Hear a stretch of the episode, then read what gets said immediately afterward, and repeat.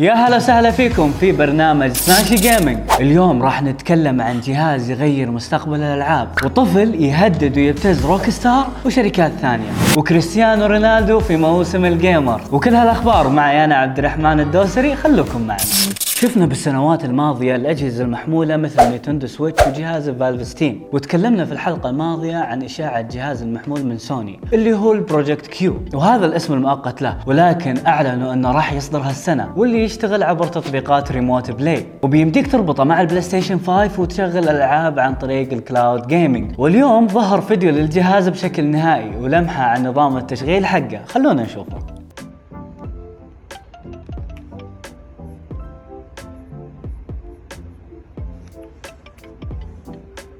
فيعني يا طويل العمر انك راح تقدر تلعب اللعبة في البيت وتقدر تكملها برا البيت.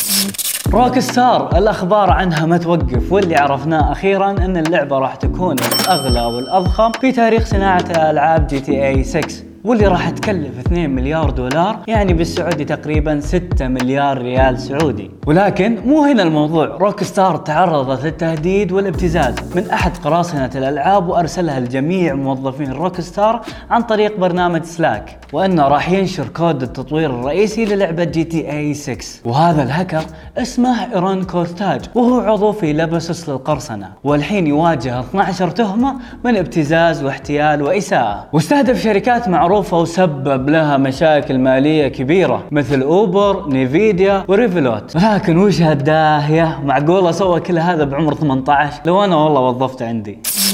كريستيانو رونالدو مو بس لاعب كرة قدم مشهور هو شخصية مؤثرة في عالم الألعاب الإلكترونية بعد. يعتبر رونالدو من أكثر الرياضيين المشهورين اللي يشتركون في محتوى الألعاب ويشارك متابعينه باللعبة. زي ما شفنا في لعبة فيفا وكيف كان من ناحية تصميم الشخصية أو وجوده في غلاف اللعبة. وتفاعل أمس كريستيانو مع موسم ال gamers في تغريدة في تويتر وقال لكل اللاعبين لا تفوتوا موسم ال gamers وهو أكبر مهرجان للألعاب الإلكترونية.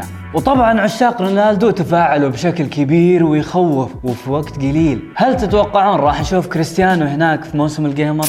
وهذه كانت آخر أخبارنا من سماشي جيمنج معي أنا عبد الرحمن الدوسري. لا تنسون تشتركون في حساباتنا ونشوفكم الحلقة القادمة.